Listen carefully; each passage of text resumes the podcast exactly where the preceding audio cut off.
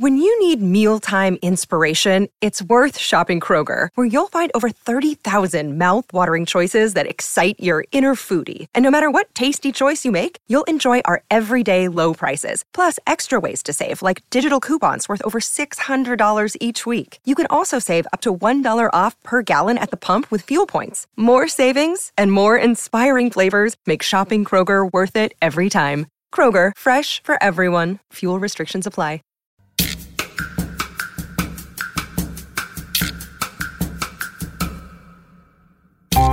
Hi everyone, Lit Up is back. Everyone's been very patient waiting for the new episodes, and we have so many amazing ones for you. We're now being produced by Podcast One Australia, and I'm so happy to be working with them, and I can't wait to share the new season. Today, to launch, we have Caitlin Moran on the pod. We're talking about her book, How to Be Famous. A little about the book. It's set in the 90s, and if you were obsessed with music, Britpop, when all you wanted was an Oasis CD, then this is the book for you. This novel is the hilarious sequel to her soon to be adapted How to Build a Girl. It will transport you to grungy and gritty London. Our main character is the Wolverhampton native, Johanna Morrigan. If you loved her in How to Build a Girl, you'll love her even more in this book, but you don't have to have read Caitlin's first book to enjoy this. Johanna is a fearless music journalist, and she's unapologetic um, in her writing and, as it turns out, in her sex life. Um, one of the special things about this episode is the fact that I got to go to London and I got to go to Caitlin's house. Um, I turned up and we kind of went through her gorgeous home and then we made tea in her kitchen and we went outside, sat in her garden while she smoked a few cigarettes. We drank our tea and we talked about the book. It was quite funny though, because I actually forgot to press record. Luckily, we caught it soon, but she was so kind um, because she had had an experience where she had interviewed Radiohead for for an hour or so, and she had not recorded the entire thing. So I think all of us know the thought of losing a recording is just, you know, it will make all the blood drain from you, and that was kind of the beginning of our gorgeous chat. Um, she's truly even more incredible in person. And it was kind of a total pleasure to be opposite from her. So I hope you enjoy this episode. I'd love to say um, a big thank you to our new producers, Podcast One Australia. All of these shows are in collaboration with them, and it's really exciting to work with them. Um, please let us know if you like the show or not.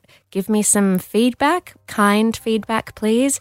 And if there are any authors you'd love to see in the show, please message us at Lit Up Show on Twitter and Instagram.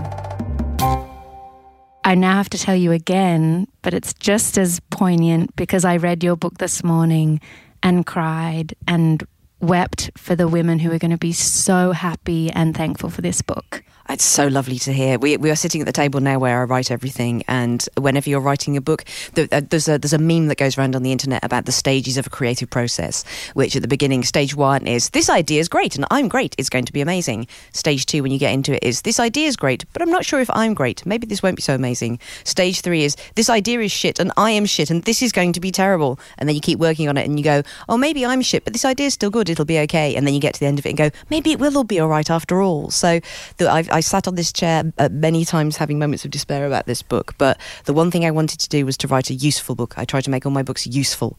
So, uh, and if I've made you cry and laugh on top of that, then that is an absolute bonus. well, and I said I'm 37, and to get this book now feels important for me, but it's about this beautiful 18 year old, and we've met her before in How to Be a Girl. Can you tell us a bit about Johanna and maybe, you know, a little bit about who she was then, but where we land when we first open this book? So we first met Johanna Morrigan uh, in the book How to Build a Girl a couple of years ago when she was 13. And uh, in that book, she is, it's the process of, of how she builds a girl. She lives, she's uh, very poor, she's working class. Her family are, you know, lovely but crazy. And she has ambition. She wants to leave this small town. She wants to do something. She wants to meet great people. She wants to do something great herself. So she becomes a writer um, and, and has various adventures. And where we left the last book, she was just moving down to London at the beginning of Britpop in 1994 to see if she could make her career on her own. And so at the beginning of this book, How to Be Famous, uh, we join her six months later uh, at the point where Britpop is exploding all across London and everyone around her is becoming famous. So How to Be Famous isn't a, like a manual to become famous. It's what happens if you're a teenage girl and you're surrounded by people who are famous and you realise the mechanisms of fame and the, the, perils of fame. Like fame is an incredible thing because there are three ways that you can get power in the world. You can get power politically uh, and through through government and through legislation. You can get power through capital and wealth. You can form businesses. You can work on the stock exchange. You can be a property developer. And the third way is fame. Uh, fame is an incredible power structure. It's the quickest one. You can become famous very quickly, and often it's the only route available to fame, uh, to power for working class people. So you don't need capital. You don't need connections. If you do something that touches other people, you will suddenly be known by millions of people, and that gives you a mandate, a power, a platform, and often wealth that allows you to go out there and affect popular culture. There was a quote from uh, the the terrible uh, right wing website uh, Breitbart where they were talking about how politics is often downwind, downstream of culture, and that's absolutely true. If you can affect a culture, you, politics follows on after that. So there is an incredible power that comes with being famous, which has always intrigued and obsessed me since I became a journalist when I was 16 and spent my time around famous people and was observing them going, well, what are you doing with this power? Like, how, how did you get this power? What are you doing with it? Who are you affecting? What do you want to use this power for? How are you coping with it? And that's what How to Be Famous is about. She is a teenage journalist like me, watching these people, seeing people getting this sudden power and seeing how some of them deal with it well, some of them deal with it badly. And then she herself kind of becomes famous because she has sex with a famous comedian and he tapes it. And there's a sex tape. And she experiences, as so many women do, sexual shame. This is kind of like the, she's the object of gossip. She becomes famous in a bad way. And I wanted to write about you know, that this is set in the 1990s, but now sort of like, you know, slut shaming and revenge porn is so huge. So I wanted to tell a story about how do you deal as a girl when someone more powerful than you tries to sexually shame you when they have a purchase and a power over you. And I'd always known how she was going to deal with it, and that's the big crescendo, the ending of the book. And while I was writing the book, all the Harvey Weinstein stuff started happening, and it was like, oh my god, this is happening in real life. Women out there are dealing with their sexual shame, uh, and this is really mirroring the the plot of the book. So it was very easy to to write the last half of that book because it was like, uh, you know, it was like a wave that was breaking. It's like this is happening to girls all over the world, and it's happening to this girl in this book. This is amazing. Do you remember when you first came to London, that first time around that age? Yes, I'd only been down to London once before. I came down when I was 13 and I won a competition, a writing competition, and they gave us tickets to come down to London. And I came down with my father and we walked all around London and uh, and then we went to the party. It was a, a, a, a, publishing party where there was wine and I'd never drunk wine before. And that was the first time I realised how very ill equipped my metabolism is to deal with wine. and I, I observed that I'd inherited it from my father because he was very ill equipped to deal with the wine as well. And we both took it in turns to vomit out of the train window on the way back to Wolverhampton on the way back. And that was a big bonding moment for us. That's incredible. Oh, we oh, didn't God. have the enzymes, man. so I was thinking about the period when you wrote How to Be a Girl before this wave of kind of the Me Too explosion. If you were going to build a girl now, would you have written the book any differently? Would you have written How to Be Famous any differently had you started it now? No, the plot was always going to be this. I'd always known the plot because um, the, the, this was it was conceived as a trilogy. Uh, I just enjoy saying the sentence "conceived as a trilogy." so when after I'd written uh, How to Be a Woman, which was non-fiction, uh, I then knew that the next three things that I wanted to write were fiction because I wanted to tell the story of a working class girl, teenage girl, and I wanted us to follow her over three books and f- so that you could see someone who came from nothing in the first book building themselves, deciding what their moral parameters are, what their ambitions are, how they're going to deal with the world, how they're going to interact with people. Then in the second book, How to Be Famous, she was going to come down to London and live independently and deal with sexual shame uh, and, and learn how to speak up for herself finally, which is what happens in this book. And then the third book in this trilogy will be called How to Change the World. And we will we'll meet Johanna and the characters from these books uh, in the present day, where they will have formed a new political party. Um, because what I wanted readers and girls particularly to do is to follow a girl from nothing to the point where she can change the world. So I think that's an incredibly important story to tell. You're very much led to believe, particularly in this country, that there is a ruling class, there are political people. If you, you can you would only become into a position of power if you went to the right school, you were born into the right kind of family, you had the right kind of education.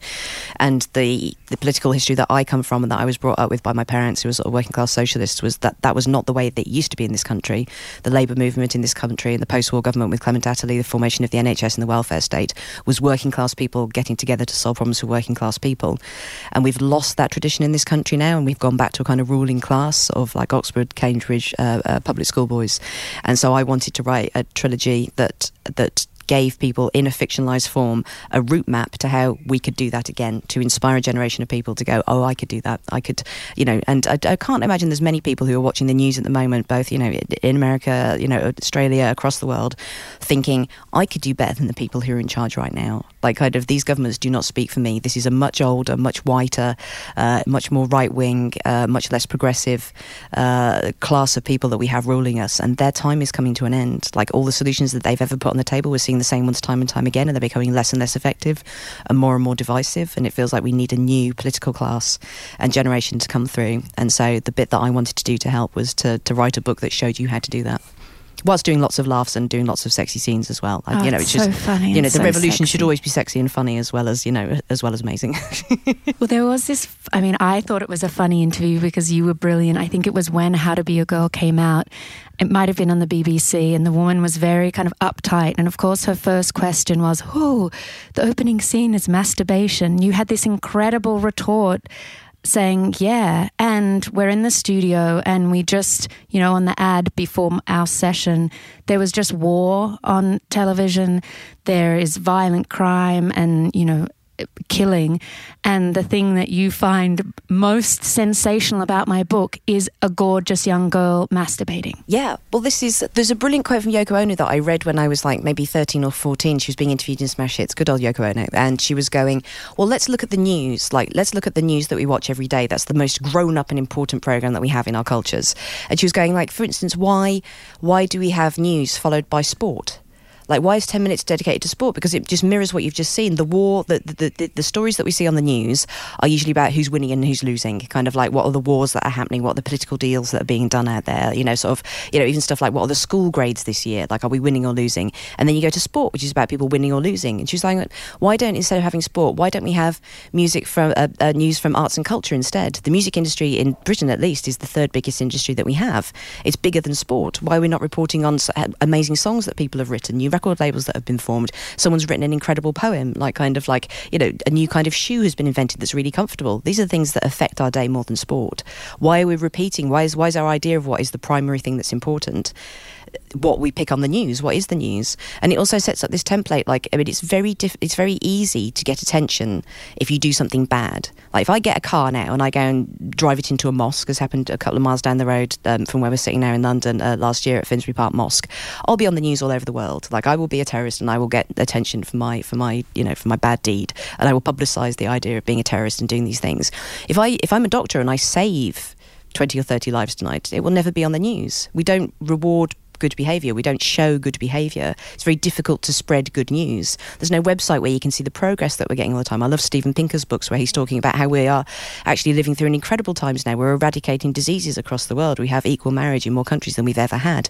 You know, even though things are still very imbalanced for women, we still have more uh, female uh, politicians in power than we've ever Ireland. had. Yeah, Ireland only passed the repeal the eighth referendum, which is something we would have been working on for 35 years. Like we have all this good news, but there isn't a single website that you can go to that would make you feel that you do live in these incredible times. And you can see the consequences of this now. You look Yeah. at the younger generations, like all across the world now in the Western world, the cases of like mental illness, anxiety, depression, self harm, eating disorders. Our younger people are in despair because what we see is the news, and the news is all bad. Only bad people get attention. We don't see good stories about how we can progress. So one of the things that I try and do constantly in like the columns that I write in the Times, in the books that I write, is going you know, here is good news, here is progress, here are stories that will save us, rather than constantly being given stories of things that, that are, you know, destructive and that are bad news, because it's not good for our souls. We need to believe in a future. Uh, you know, I, I'm very interested in who's got control of the stories and who is telling us what our future is going to be. And at the moment, we keep being told that it's a terrible future, and I truly don't believe that. I mean, you've talked a lot, we talked earlier about this hopefulness that is in your books. And I'm just kind of linking it to the news and how disastrous everything always feels. And yet, you know, so often it's the men in power who want to keep us scared, yeah. I feel. Well, scared and anxious people. I mean, if you look at, I mean, I think we, we really have been rewired, uh, you know, particularly the last decade. You know, we, we are we are chemically anxious now. We, we drink coffee, we smoke cigarettes, you know, we do, we do sort of, you know, we, we, we fight, we box even in our leisure time. You know, we watch the movies that we watch. I went and watched Avengers Infinity War yesterday with a friend where uh, she's a mum. We were both so angry at how long it was and also so angry that, you know, we've seen the, the biggest movie franchises in the world are always the same thing. It's it's almost always men, a couple of token women, almost always white, a couple of token people of color, and every single one of those films has the same uh, has the same plot, which is some men who generally don't agree with each other, who are all bancy with each other, have to club together against their will and just smash the shit out of a couple of major cities. But then the next one is again about everybody having to get together and smash the shit out of a couple of major cities. It's this repetitive story that the only future there is is in fighting constant wars. And like it, you know, the, the, if you go back and look at the movie industry, like kind of fifty years ago, we weren't telling these weren't. There's like a monoculture now of yeah. what stories are, what our idea is of how we we solve things. I think it's very interesting as well. If you look at a list of the hundred greatest movies ever made, they will always, almost always be written and directed by men, starring men, and it'd be things like The Godfather and Serpico. If um, and they're always about war and conflict and people being murdered and kind of betrayal. And then you know the, the sort of the maverick strongest guy wins. If you could look at a list of the 100 greatest musicals ever made they're often written by women. They women are almost always the stars of them. And they're about you know weird unusual girls who because of a talent they have to dance or to sing triumph and find happiness and make other people happy. And there's such a disparity between the stories that men want to tell and the stories that women want to tell. And I think the stories that women want to tell are better I, I, think we've seen all the male stories. Like I'm kind of, you know, my God, my kids go on at me being sexist all the time. But like if we put something on and it's about some men, I'm like, I don't really care. I've kind of heard everything they've got to say. Well, God bless them. I don't want any yeah. of it to disappear, but I, I need to see more women. I need to see more people of colour. I just need to see something different. My eyes are bored. Well, I also think it's a period. I mean, just going back to this shaming and women being shamed for sex and this wave of women taking back their power.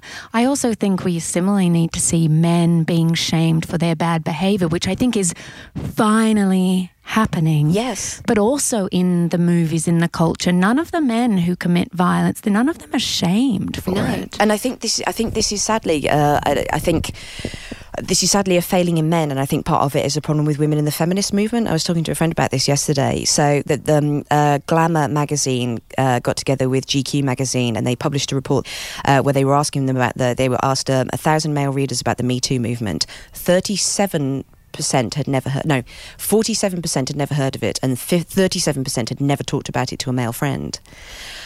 So this was incredible to me. And I, I, if you look at like what's happened to women in the last hundred years, like the women's movement of feminism, we have expanded the idea of what it is to be a woman a billionfold. You know, we have female pilots, we have female doctors, we have female politicians, we have female artists. The idea of what it is to be a woman has become huge and elastic. We can wear different things, we can do different things, we can talk in different ways, we can look different ways. We, you know, generally we've managed to, uh, you know, bring on board our trans sisters. You know, with kind of like very little, uh, with very little uh, uh problem there. There's been some friction, but you know, we've we've encompassed all these different ways that you can be a woman. And in that same time, the idea of what it is to be a man seems to have become even less lesser, even yeah. more restrictive. And this is why I, I, have a certain amount of sympathy for kind of men's right activists and sort of the incels that we were, that have been in the news recently, kind of the involuntary celibate men who are starting to radicalise now. And sort of they, they um, there was a shooting spree in Canada last month. Young men are going, women are winning, like kind of there's no future for us.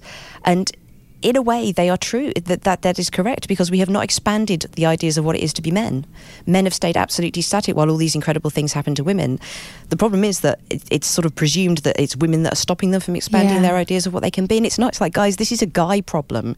Like, kind of, if there are troubled young men, you need other men to be stepping up and having basically an equivalent of feminism. Going, here's a million more things that men can be. Let's expand your range. And one of the biggest problems for men at the moment, you know, the biggest cause of suicide for people under the men under the age of 50 in, in Britain is suicide. Mental health is a massive problem for men. They kill themselves because they cannot talk about their feelings. You know, that's a huge problem. And that, that's a problem of equality and feminism. That's a gender problem. That's exactly what feminists are talking about when they talk about problems with gender. Women, we are one in four of us will be raped or sexually assaulted. We get paid less. We don't get childcare.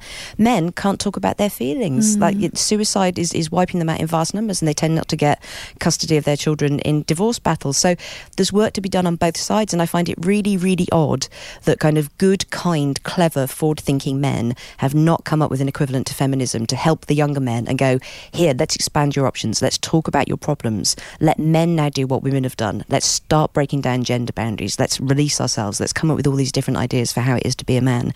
That seems like a massive creative cultural job that writers, directors, pop stars, broadcasters, thinkers, yeah. philosophers should be tackling, and we're not. We're just allowing these men to become angry and radicalized, and and and, and ignoring the problem, which which should be a joyful thing to do.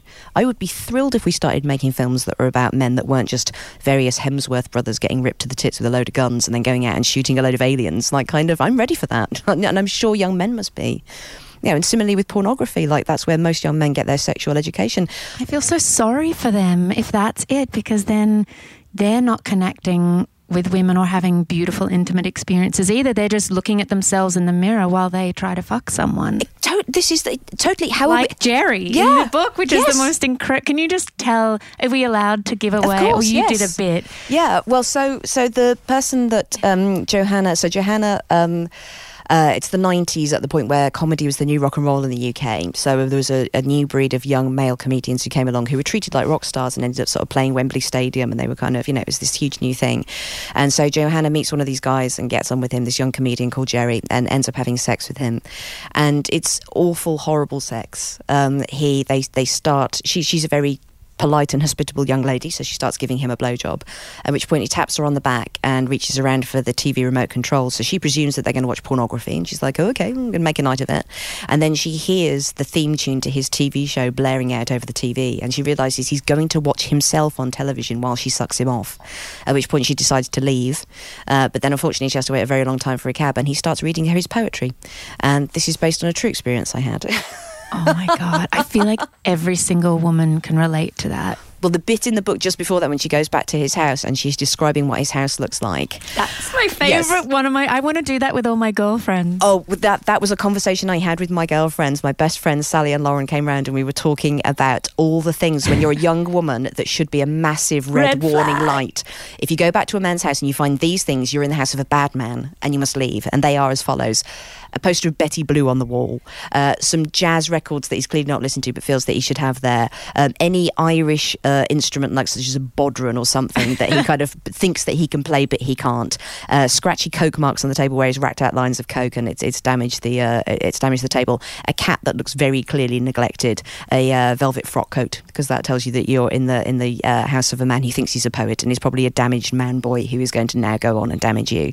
So it's this list of oh god, and the books would be things like like uh, uh, uh, Henry Miller, Tropic of Cancer, Tropic of Capricorn, uh, oh, James yeah. Bond books, uh, Philip Roth, sadly, Updike, Hemingway, Jack Kerouac. I you know, added some of my own, which would be oh, the, on, the Fountainhead. Yes, Ayn Rand. Yeah. And um, next to it, American Psycho. oh, my God, yes. If I ever see that yes. in someone's house, I'm just thinking misogynist, here I come. Absolutely. If you see any of those books on the shelf, your vagina needs to shut up like a clam, become as dusty as a desert, and you need to remove it from that building as quickly as possible because no good will come to it. Like, kind of no one who has those books in their house is going to be a gentle, considerate, and amusing lover. that bit was so powerful. And just before it, there's this great moment when they've had a drink and they're chatting, and he kind of says, oh, I have it written down here somewhere. Oh, what does he say? He's talking, he's like, Oh, yeah, that's the Bible of how love and sex are dirty and dangerous if you're doing them right. And I, rem- it reminded me how bad men often t- try to tell you they're bad men. Yes, absolutely. And it's definitely happened to me before when I'm younger and I'm and instead of seeing it and taking it on board because you say in the book so beautifully, oh, like here we go. I agree to the terms, the terms and conditions box of the man who is telling, you know, he's telling you up front. Yes, this is the contract. If I'm making this joke, I am dirty. I want to do dirty things to you. But I'm not going to respect you. Totally. No, they tell you in advance. And this is the thing that, especially when you're a young girl, particularly if you've just moved to a big city, like kind of the real these, I've, I've written about them before, and, and, and this is one of the main themes of the book, that are in true life such a thing as vampires. They move to big cities. They're usually kind of wounded man boys. They will present themselves as being sort of romantic and broken. And they will tell you up front, I believe that, you know, sex is all about, you know, and, and love is all about screaming and betrayal and darkness and all this kind of awful stuff. They'll talk about it in these terms. They'll talk about women who've broken their hearts and kind of that, you know, how they see women as dangerous. And you, if you're a young girl, kind of go, oh, okay, well, I can handle that. I'm going to prove myself. That's, you know, I'm going to be a grown ass woman now, and I'm going to, I'm going to be with a dangerous man or a broken man, and I'll heal him, and I'll also show him that I'm dirtier and sexier than him. Mm-hmm. This is a complete waste of your time. No, no happy, loving marriage and children and a lovely dog and a lovely house have ever come of a young teenage girl getting together with a broken man boy who's told you up front that he's into dirty, dangerous sex and into fucking you up and breaking your heart. Like, it just walk away right now, and you you have to either learn that that really painfully in your own life by stepping through it, or hopefully you read a book where an old tribal elder hag, such as myself, just puts it in writing and goes, "Here's what they look like. Here's what they say." Because those vampire men, they it's it's like the chemical they get off on is distress and hurt and heartbreak in a girl. They want to see you anxious, they want to see you crying, they want to see you confused, and they huff that emotion out of you like cocaine, and it makes them high. That's their whole thing. They hover around at parties and they see bright, brilliant young girls, and they take them home and they suck all the life out of mm. them like mm. vampires. And I really think that's one of the reasons that vampires have remained this kind of constant in films and in literature over the last hundred years, because there are men like that, and instead it's not blood, it's li- life that they suck out of girls. And you just, as soon as you meet these vampire men, you just need to stick a stake in their heart and run away. And so in the book, because we identify Jerry as one of these vampire men, and once Johanna's had a terrible sexual experience with him, she becomes friends with this brilliant, insane feminist called Suzanne Banks, who's in a band called The Branks. And uh, Suzanne is is older than her. She's lied about her age. She's, she's, she tells everyone she's 25. She's 32. Um, and she's seen it all before. So next time she sees this terrible comedian out in public chatting up another teenage girl, she's like, right, we're going to stop this. We're going to go over. We're going to be feminist avengers and stop this. And this was another thing I found to be true brilliantly when I moved down to London that, like, even before the internet, there was like a woman's internet, and women at parties would see these bad men going over to young girls and they would go over and warn them. They'd wait oh, till they were in the toilets and just be like, no, I'm telling you now, he's a bad man. Like, you must get away from him. And I love that in women. We will share the information. We will kind of tell the other girls, we'll be like, nah, step away from him. He's not for you.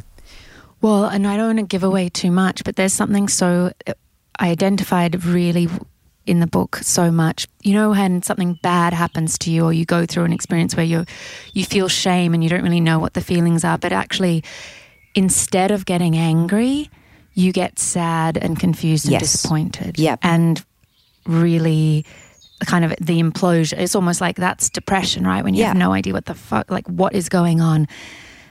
But there is a moment where that feeling is actually tra- transformed into anger. Yes. And there I just love Suzanne for recognizing that yep. in this moment and something I mean we both have blue eyes whatever color your eyes are out there you know when Suzanne says to Jo stay angry because it makes your eyes even bluer then. I just thought that should be on t-shirts or it should be, you know, if you have brown eyes, they, it makes them even more yeah, beautiful. makes your then. eyes pop. Anger makes your eyes pop. Yes. Girls, you look, you know, anger goes with everything. It makes every outfit look amazing because as women, we are taught never to be angry.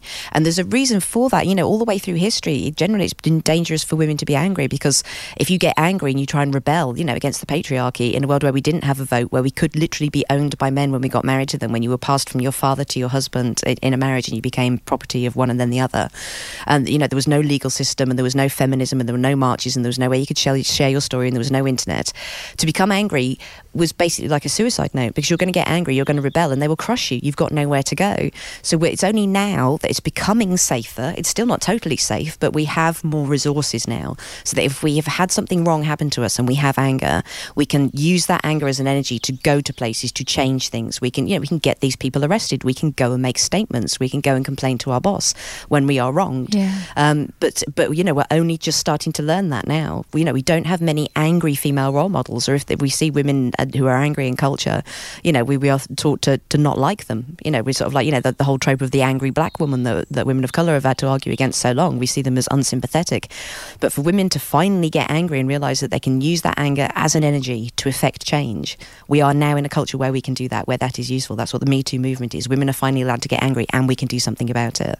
There is a framework there to protect us. So yeah, in the in the book where she's sort of Johanna's just had all these, she's been repressing her anger, and it's made her depressed, it's made her confused, it's made her self-hating, and the day where she finally realizes she is angry that she's been taken advantage of by this man that he's lying about her, and her, her brilliant feminist friend is like, yes, baby got her angry wings. Today's the day you came of age. You are angry now. Keep hold of that.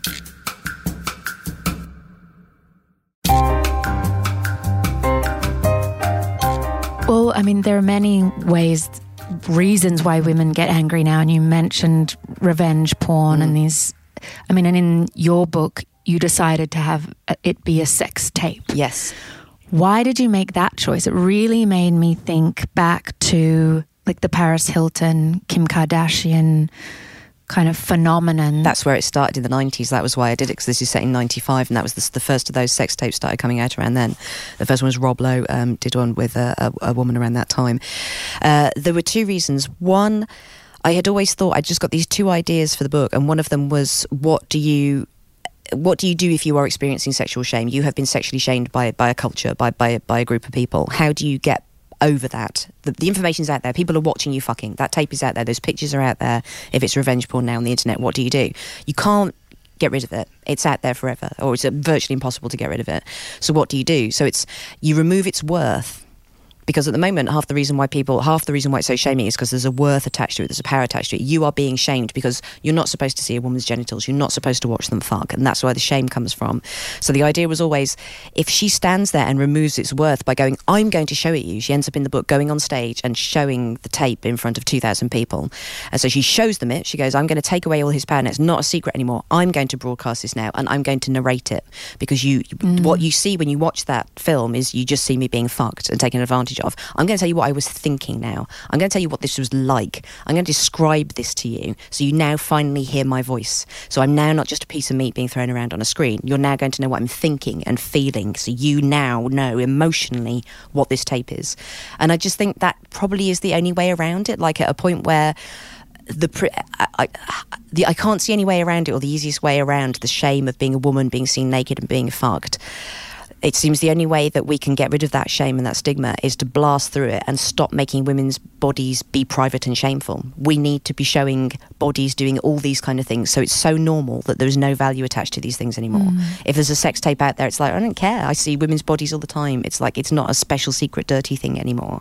You know, we need to normalize fucking, no, actual sex. We need to normalize women's bodies so that there isn't this value attached to it now. It stops being a secret. So that's the, that's the choice that Johanna makes. She's going to stop it being a secret and she's going to let you know how she felt, how awful it was, what she was thinking all the way through this. And she's thinking funny things sometimes during the sex. She's saying these funny things that she's thinking.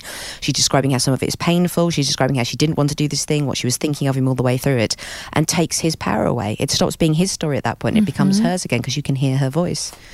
And also, I think so many women will identify the the things you might say during bad sex. Yes. Like you're playing the role now just to have it be over sooner. Totally. So there's a bit where she's narrating it where you can hear, and like sort of this is one of the things that people have quoted the most. So this sex tape's been watched by everybody and everybody's gossiping about it. And one of the big jokes is that at one point she's going kind of like, do it to me, do it to me harder. And they're all laughing over this, kind of going, look at this girl just saying this, saying, do it to me harder and copying her accent.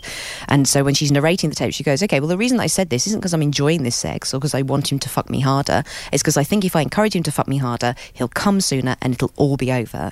You know, this is why women say these things during sex. This isn't what we're thinking. This is a tactic. You know, we are surviving this experience right now. You know, what I'm saying is an, an indication that I'm enjoying this. It's an indication that I want it to stop. I, you know, I've often thought, you know, I, would wanted for so long to, to narrate what women are thinking during a, a, a terrible fuck. Because when you watch pornography, you know, modern pornography, it just breaks my heart that this is the way that teenage boys and girls are learning about sex now. It's awful for, for both parties. First of all, there is no female orgasm in these things. All, you're not seeing female pleasure at all because the, the, sex is so violent and, and uh, you know, un, uh, unamusing and unpleasurable. So what you see is women in pain. And this is what boys are seeing. Like, kind of, you're not seeing a happy orgasmic face. You're seeing women kind of like being stretched and being torn and being hurt you know, and that's what's replacing female, uh, what's replacing female pleasure. Now, you know, for ages I had this idea of getting the porn actresses in for some of the highest rating porn films in the world and getting them to actually talk oh. through what was happening there.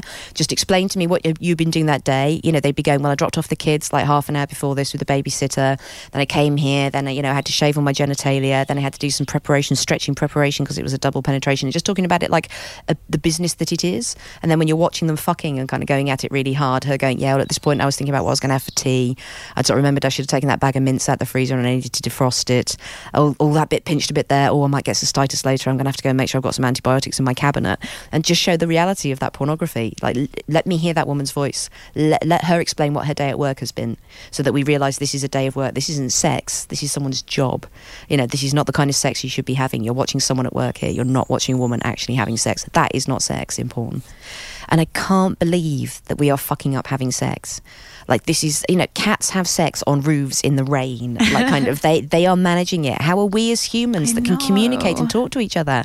How are we getting to the point where there are generations of children now you know and t- teenagers and young adults who don't actually know how to have sex and make it fun? There's such fun sex in the book. There's actually the most beautiful sex. Thank you. And I just imagined being, you know, 14 and getting this book and being so excited to have that kind of sex. Well, that was the other thing. I wanted to write about female sexual shame and and you know the progress of this girl and stuff. But the other thing that I knew that I wanted to do was write. I wanted to write about all the different kinds of sex. So we read about her abusive sex and how she gets over that and sexual shame. And then I also wanted to write about beautiful, brilliant sex. You know, I just wanted to write about magical dream sex and also. Uh, uh, well, first of all, the magical dream sex. I thought that was very important because the way that I learned about sex, I was from a pre-internet era, so it was mainly from reading books, dirty books, and books written by women. So Nancy Friday's My Secret Garden, which is an incredible book of women's masturbatory and sexual fantasies, which blew my mind. And then Jilly Cooper, who I don't think so big over there, but huge here, writes these kind of bonk busters, and it's all just jolly, lovely, funny, dirty sex. And I was like and like when Fifty Shades of Grey got really big, I was like, but this is horrible sex. This is like this this girl is like sexually inexperienced, much younger than him, and he's basically saying, I'm going to beat you on the clitoris with a hairbrush in exchange for getting you an iPad and I go in my helicopter. It's like again, this isn't sex.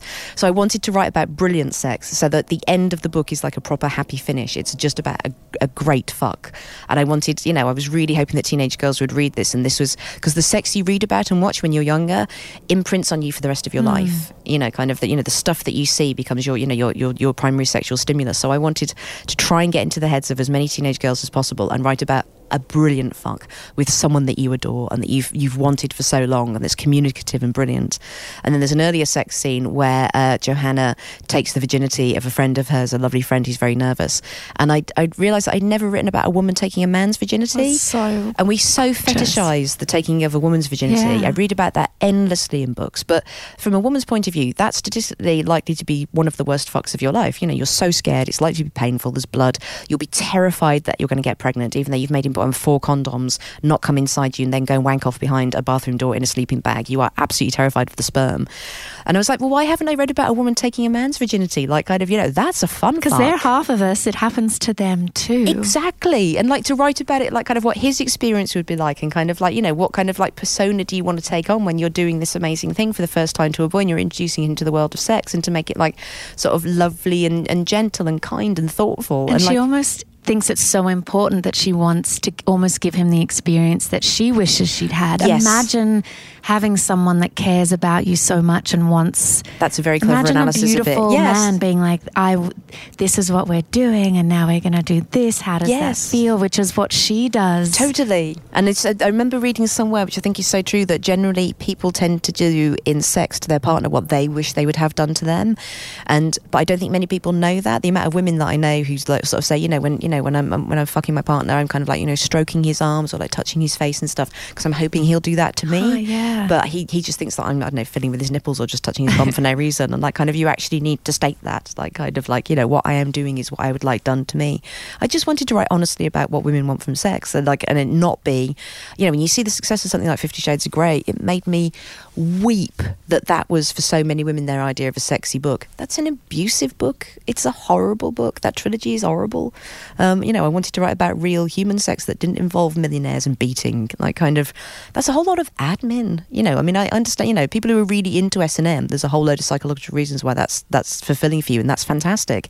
I absolutely support the the BDSM community 100%. But Anastasia in the in the Fifty Shades of Grey books has none of the prerequisites that means that you're into BDSM. She's literally talked into it. She doesn't get any relief out of it. She's literally going along with what he wants, um, and that's just abuse. That's not, you know. And you know, tell everybody who's listening now, the chances of you ever finding a kinky billionaire and finding happiness and love with him, they're zero.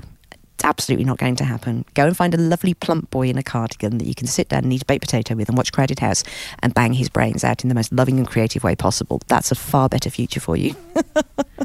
well, just touching on that, it's going to another theme that's in the book, but we won't kind of examine it through the characters so much mm. to give things away. But this rescuing idea that is yes. so in our culture, and we're trying to kind of beat it out of us, like the Disney princess being rescued by the man. And Johanna in the book kind of really incredibly becomes conscious of even though she's had a beautiful she's having a beautiful experience with someone who really values her. Yeah who's taken away from all the problems. At the yeah. height of her problems she's sort of taken away and is given the option of being able to run away from her problems with someone that she absolutely loves and would have an amazing time with. And it's an incredibly tempting offer but she's just like no i can't i can't be rescued. That that's not the you know usually in films like kind of at the point where you're rescued by a man that's the end of your yes. problems and your end of your story. But of course it's not because as soon as that film ends you've then got the rest of your life sitting there going, Oh, I had to run away from it. I was rescued. I had no power. I've had my problems solved for me by someone else. And then you are, the problem with being rescued is you are then at the mercy of that person to maintain that rescuement for the rest of your life. And no one can, not no. any human can sustain that. No and that's and it's a really important you know it's a really important thing in male female relationships. Like kind of even with the best will in the world done for the loveliest reasons. Like when a man says that he, he, will rescue you and i totally understand why a lovely man would say you know i want to rescue you. But we they need to you know we need to have a conversation where we go I can't be rescued. You need to back me up and be an ally. Like kind of you need to you need to help me sit down and come up with a plan for how I can rescue myself. Because otherwise I am always my happiness is always at your mercy. If we break up or if we change or if you become exhausted or something else happens to you, I'm plunged back into my problems again. Like you can't rescue women, you just have to give them the power to be able to rescue themselves. It's, it's really important. Again, I don't see these storylines anywhere. Basically, my working method is to make a list of all the things that I don't see in books huh. and in stories and in films, and then that's what I write columns about, or write you know movies about, or write TV shows about, or write books about. Because it's like the untold stories, new ideas for, for for solving these problems is the stuff that I'm interested in. If I find myself doing a beat that I would see in something else, I'm like, well, that's not useful. That's been covered. I need to find something else. You also talk about the secret um, messages that are in books or could be in books. Yes. thinking of Charlotte Bronte. I mean, they are so sexy, those books. Oh, God, God yeah. I loved reading them in, at school, you know. Yes. Oh.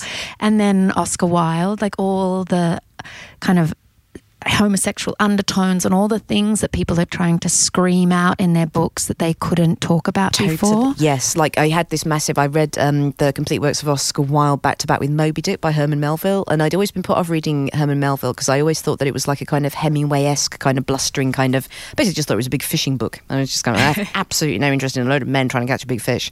And then I read it and realised it's just like the gayest, maddest, most psychedelic book you could possibly dream of. It just starts off with him kind of like in love with this this Queequeg who comes from another country and is covered in tattoos and they're sharing a bed together. He obviously loves him and desires him and kind of basically writes about how he loves him and desires him, but uh, in a slightly codified way, so he could not be caught out at the time.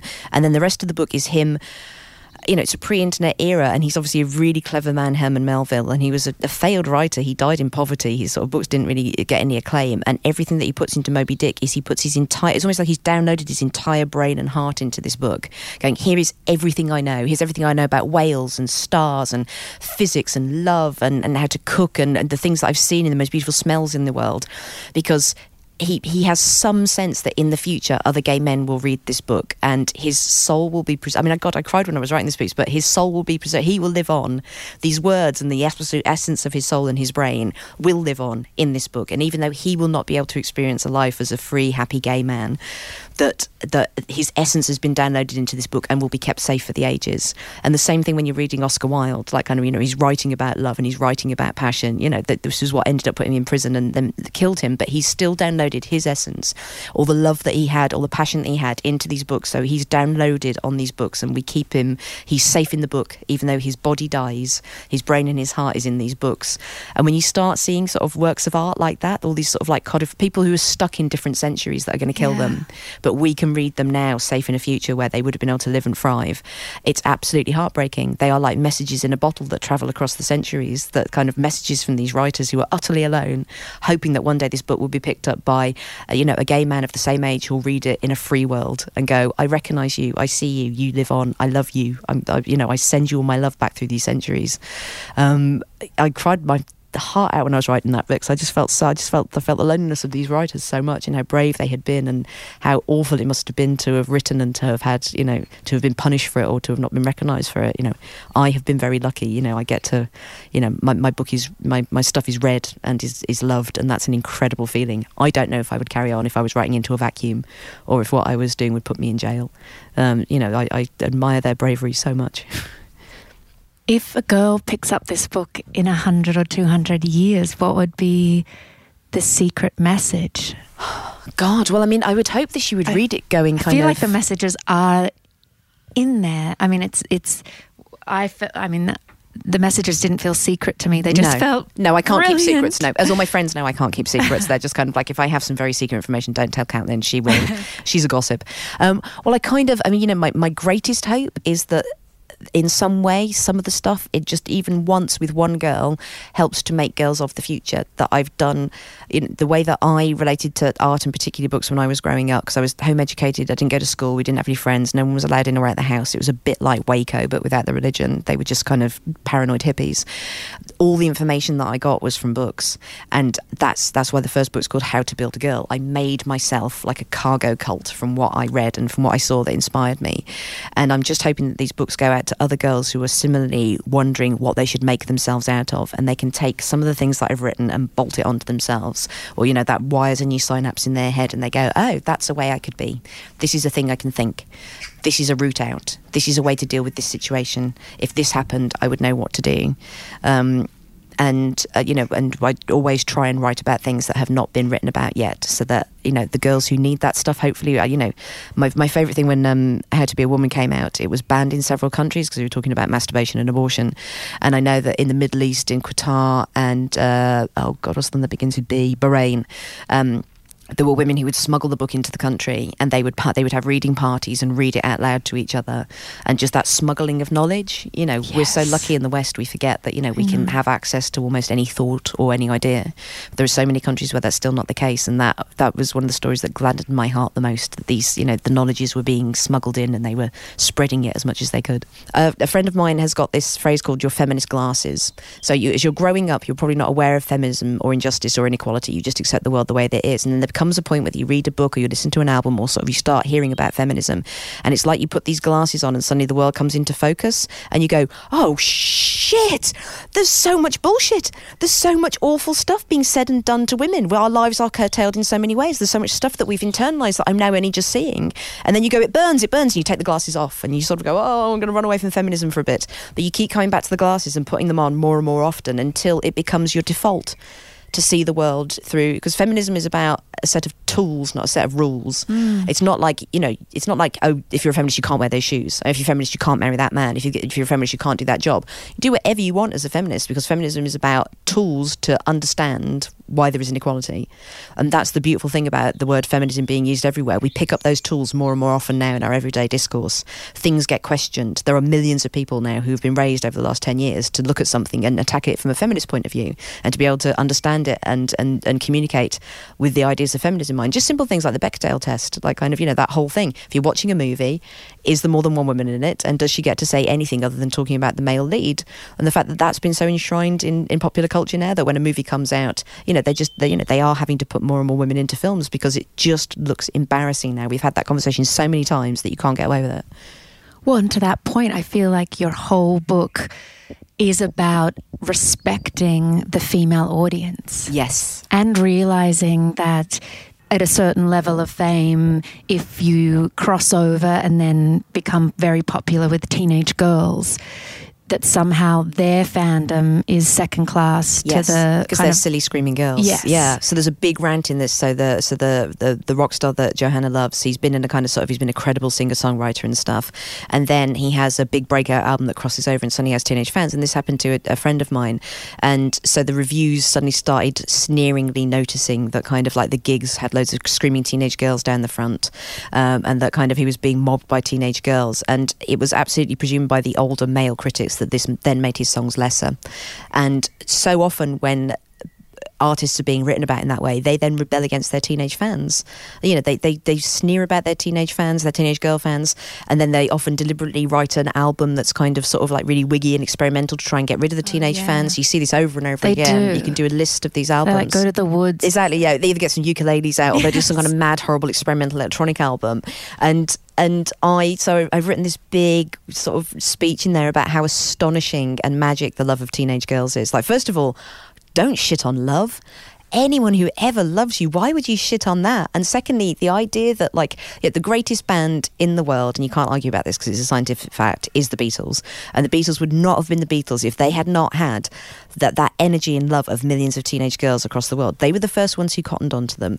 That the power of their screaming is like an electricity that you can wire yourself into. It gives you the power to do anything when you've got that many millions of girls who love you. And the Beatles accepted that. They were fueled on that. The Beatles were kind of they were the most female band who'd ever come along. They grew their hair long like girls. They wear pointy, uncomfortable, high heeled shoes like girls. They went on and married the kind of women you're not supposed to marry. You know, Paul marries a single mother from America. John marries Yoko Ono, an experimental uh, single mother from Japan, an experimental artist. Like kind of, you know, they were they were they were they, they were proto feminists. They were trying to be girls. The band, the first band they wanted to meet when they went to America for the first time, yeah, they didn't want to meet Dylan. They didn't want to meet Elvis. They wanted to meet all the the black girl groups. Like kind of that's who they wanted to hang out with. They wanted to meet Ronnie Spector.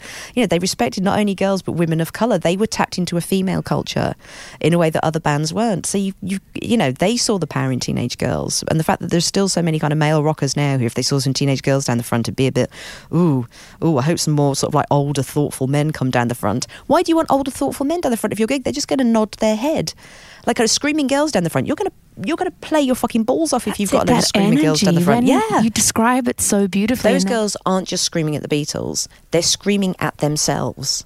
They are screaming. It's like 1965. They're dressed like their mothers at that point. We still haven't really invented a counterculture. And they're going into a room that's full of other girls who all look exactly like them. And they are becoming hysterical on their power. They're screaming at each other. They're screaming with freedom. That nothing can stop them at that point. You know, if they wanted to rush the stage, that's it. Game over. It doesn't matter how many cops you got down the front. And those girls know that.